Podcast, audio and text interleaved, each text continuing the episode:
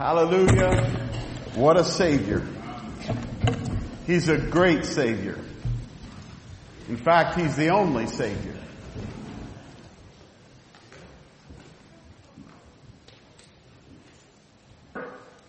Glad to see you tonight. Glad to see Pastor Andy in the house tonight.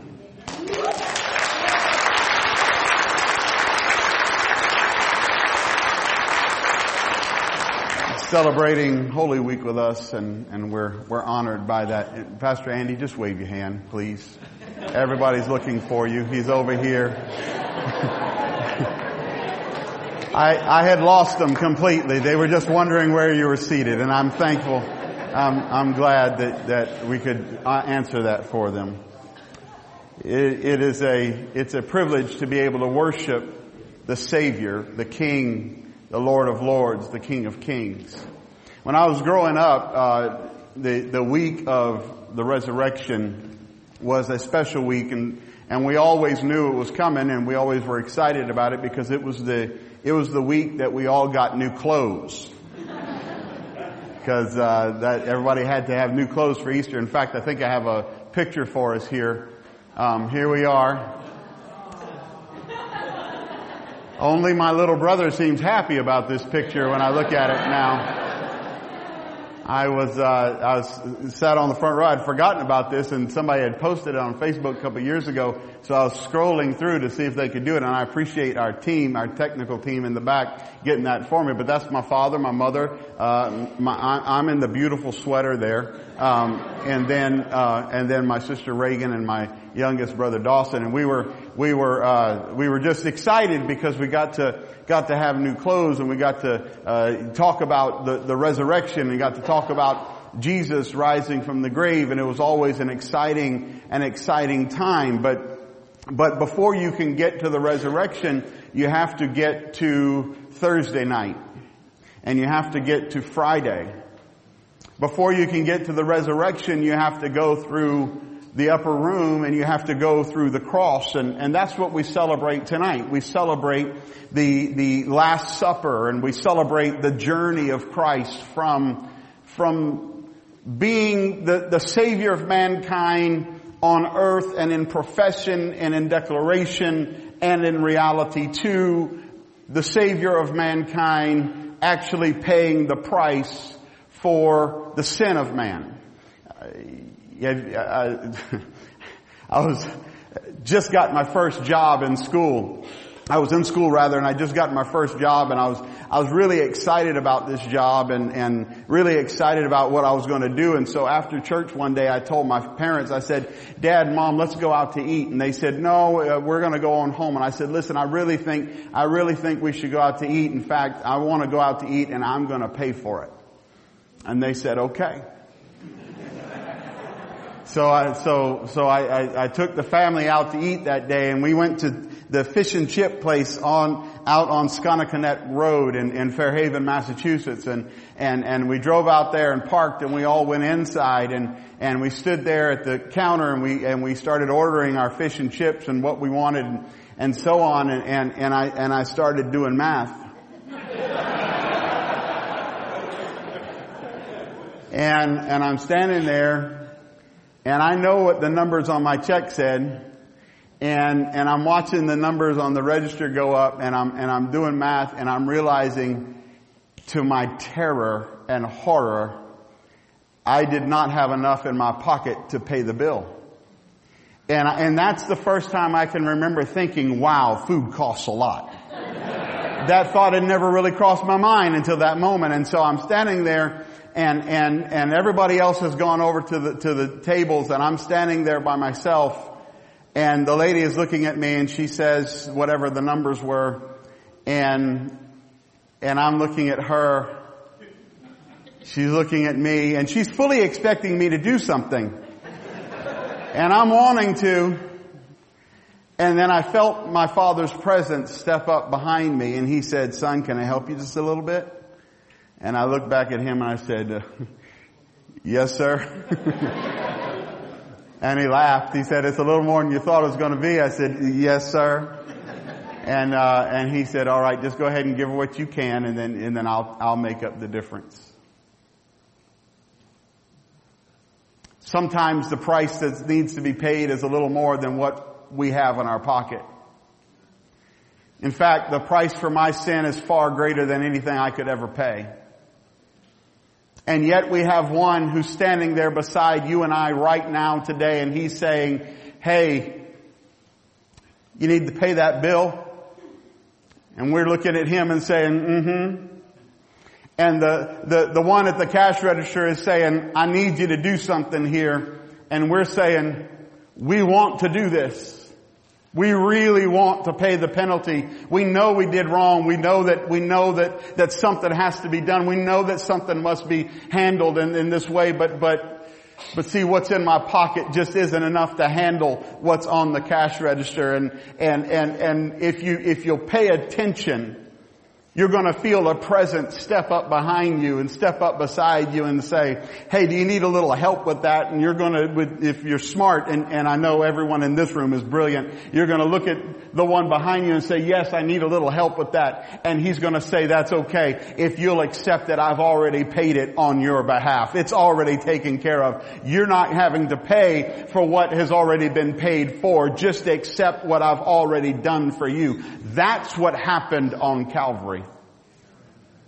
That's what happened in your life and in mine. That's what happened on that hill. And this is the progression that we're, that we're celebrating that leads to your salvation and mine. Jesus willingly gave himself as the payment for our sin. Sin past. Of, of all the patriarchs and those that went before. Sin present. All the sin that's going on right now. And the sin that will ever be. He paid for it right there on Calvary.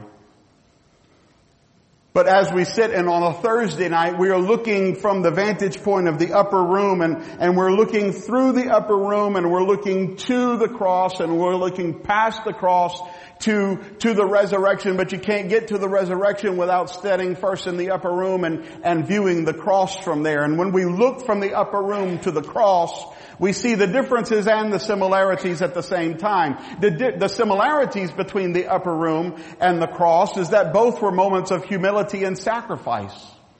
In both the upper room and in the, at the cross, there's humility and sacrifice that's given. You also see that they're moments of instruction.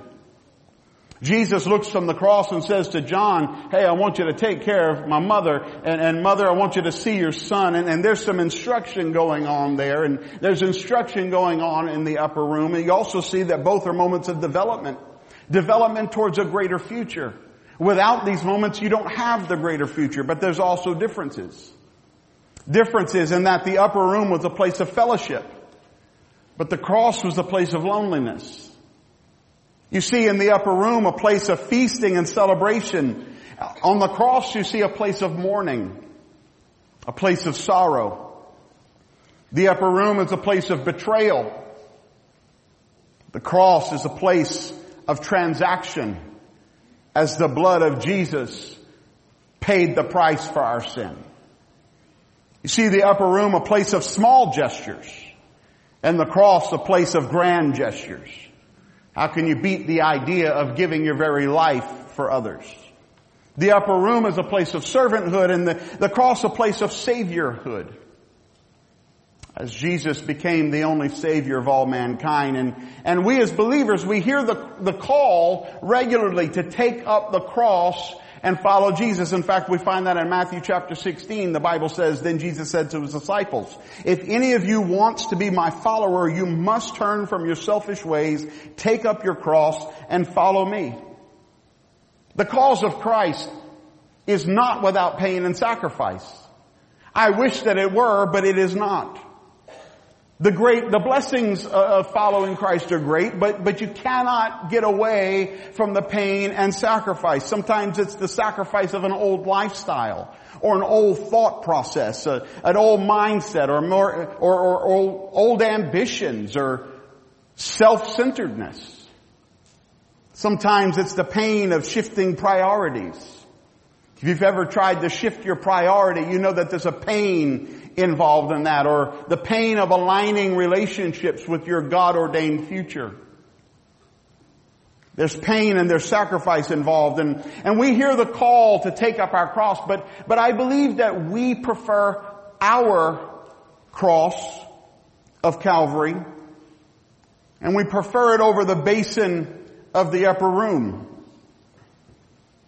Because our cross is a bloodless cross.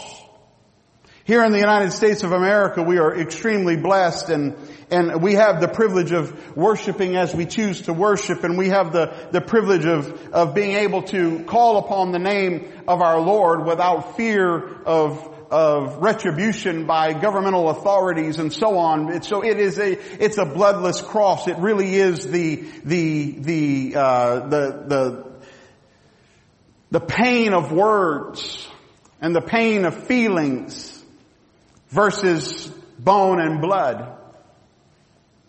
Our cross is bloodless because the blood has been shed for us. And I'm afraid that sometimes we would prefer to identify with the, the Savior more than we identify with the servant. Because for us to go to the cross means saying, Jesus, I accept you, I receive you, and I live my life for you and thank you for your salvation. But that of a servant means something altogether different. You see, the basin is the place where we wash each other's feet. John chapter 13 tells us after washing their feet, he put on his robe again and sat down and asked, do you understand what I was doing? You call me teacher and Lord and you are right because that's what I am. And since I, your Lord and teacher, have washed your feet, you ought to wash each other's feet. I want to be very clear. We are not instituting foot washing services at McCord Road Christian Church. But we are being called to intentional and willing servanthood. Looking at Jesus and looking at him in comparison to the old covenant, we could assert that Jesus was following the Levitical law and as the high priest, he was, he was ushering these new priests of the new covenant. They would become priests of the new covenant into their new roles and, and he is, he is purifying the priests that would come after him. We could, we could see that in scripture. What we do know for certain is that Jesus was teaching the disciples the value of servanthood. The cross is, is a big statement. It's the end of something. It is finished and it's over. But servanthood, there's no end to servanthood. It's a continual reality that we live in and servanthood is, is humbling. The basin is a humbling statement. It is there that you sit and you wash the feet of another. And there's no end to that washing. Because everything that has been dirty will become dirty again at some point. Servanthood is humbling as we kneel down before another and you, you touch their feet. I don't like it. It's humbling to the person that's doing the foot washing and it's humbling to the person whose feet are being washed. Some of you in this room right now, maybe you need a blessing in your life, but your too, your pride has kept you from being blessed by the master who's trying to wash your feet. Servanthood is continual. They'll become dirty again. Servanthood will always be needed in this world. It's also cleansing because it cleans, it purifies the pride from the heart of both the one doing the washing and the one whose feet are being washed. I know that this is a difficult thing because I asked many people if they would be willing to allow me to wash their feet tonight as an illustration. And out of the many I asked, only one said yes. And they did not say yes without addendums on the yes. Most of us in the room would rather write a check for a thousand dollars than have our feet washed by somebody else. Which is our next fundraiser.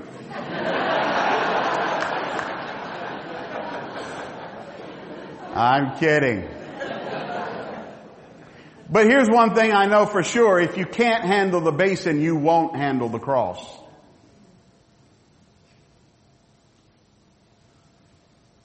People talk about giving all for Christ, but don't talk about giving all for Christ if you can't serve other people that walk with you. Don't speak in terms of willingness to die if you won't serve while you live. Don't think in terms of ultimate sacrifice when talking to your neighbor about Jesus seems to be a little bit too big of a challenge in your world. When testifying about Jesus at work seems to be a little bit uncomfortable so you can't, you can't bring yourself to do it. You say, well, Pastor Micah, this is a little bit heavy. Yes, this is a heavy night. This is a heavy night. It's, it's a night of sacrifice. It's a night of servanthood. It's a night that's calling us to willing servanthood to those around us. Jesus calls us to take up our cross, but you cannot go to the cross without going through the basin. I know it's tough and I'm convicted myself. As I look around the world that I live in and I wonder, who have I touched for Christ recently? Who have I talked to about Jesus recently? Which of my neighbors? Which of, which of the people that I see in the grocery store? Who, who, what, what opportunity to share Christ with somebody have I walked past? He gave all for me.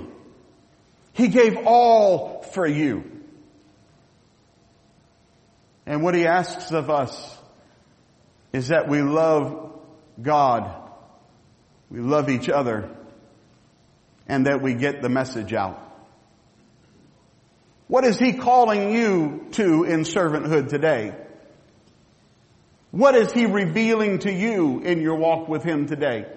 We're, looking at the, we're looking at the cross through the basin.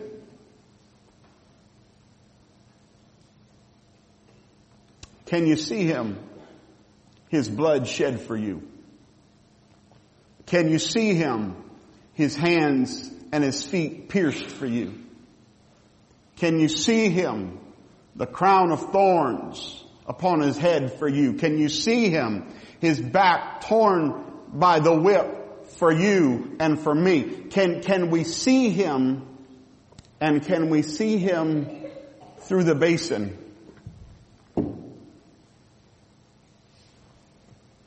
he took the feet of the disciples and he placed them and he cleansed them and he blessed them. Take the feet out and begin to dry them with the towel. I see the picture of Mary as she doesn't even take a towel. She takes it to another level whenever she bathes his feet with perfume. And then she takes her hair and begins to wash his feet with her hair dry his feet with her hair. She's one who, who could see the cross over the basin. What is he calling you to? Where is he calling you to serve? Is it an evangelistic effort around your world? Is it somewhere in the church? Serving in kids ministry, student ministry, greeters, ushers. I appreciate our ushers serving tonight. If you can get ready, we're going to serve communion here in just a moment. Where is he, where is he calling you to serve? Is he calling you to pray for people? Is he calling you into outreach? Is he calling you into office work? Is he calling you into marketplace ministry as you reach the people that you work with on a regular basis and, and you share with them the gospel of Jesus Christ. Tonight we celebrate the Last Supper and we, and we look forward and celebrate the cross and, and these things are true, but they're, they're not just something that Jesus did, they're something that He calls us to.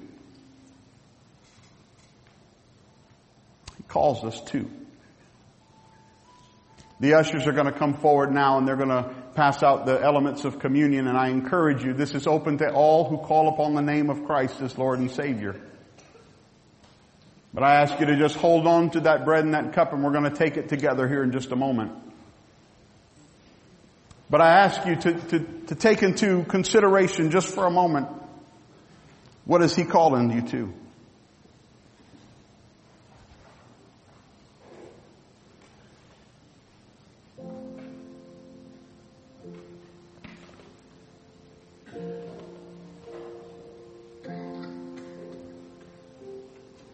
Somebody can bring me the elements as well. I would appreciate it. Thank you.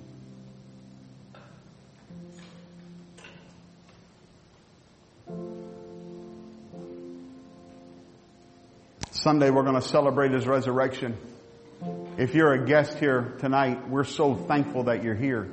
And I promise Sunday is going to be a much happier tone. But I don't think this is a bad tone. I think it's a realistic tone of saying, He did it all. He did it all for us and He's calling us to be His body on earth. His body doesn't exist without reaching others. His body doesn't exist without sacrifice. His body doesn't exist without experiencing some pain. His body has a job to do on this earth. He came to seek and to save that which was lost. What is he calling you to do? Where is your place of service tonight? Jesus handled both the basin and the cross. He looked past the humility of the basin and he recognized the reality of the cross. The basin was humbling. The cross was deadly. We must die to self so that we can live in Him. And Jesus endured both. He did it for our sake. And we honor that today. I would ask you just to take a moment and consider your life. If there's anything in your world that you need to take a moment and just say a prayer of repentance over. Maybe you've messed up somewhere along the way. Maybe you failed him somewhere along the way. Maybe there's something in your heart that you haven't gotten right with him. Can we just consider our lives for just a moment? And if one of the ushers would bring me some bread, that would be, I would appreciate it. If we would just consider our life for just a moment. Thank you, sir. And if there's anything in your world that you need to repent of and let go of, I encourage you. He paid the price so you and I could be free from sin. Let's consider together right now.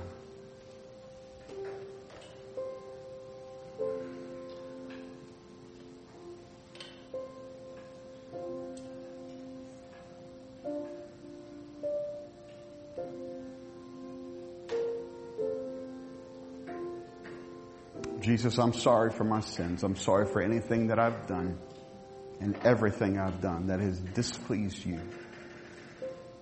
I ask you to forgive me for the sin that I know I've done. Wrong attitudes, wrong words, wrong thoughts, wrong actions. And I pray that, and I'm asking you to forgive me for things I don't even know I've done. Things where I've let you down unintentionally. I ask you to forgive me right now. I want to be pure before you, Lord. And I thank you that because of your sacrifice, I can be. Amen. The Bible says that on the night when he was betrayed, the Lord Jesus took some bread and gave thanks to God for it. Then he broke it in pieces and said, this is my body which is given for you. Do this in remember, in remembrance of me. I ask you to take the bread.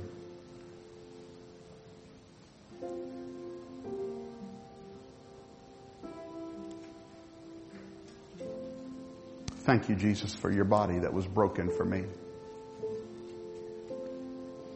That was bruised for my transgressions, my iniquities. Thank you for your body that was pierced, that bled, that died. In the same way, he took the cup of wine after supper saying, this cup is the new covenant between God and his people, an agreement confirmed with my blood, and do this to remember me as often as you drink it. Let's take the cup.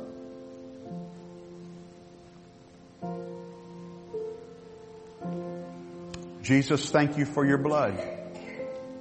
Your blood that was shed for me on Calvary.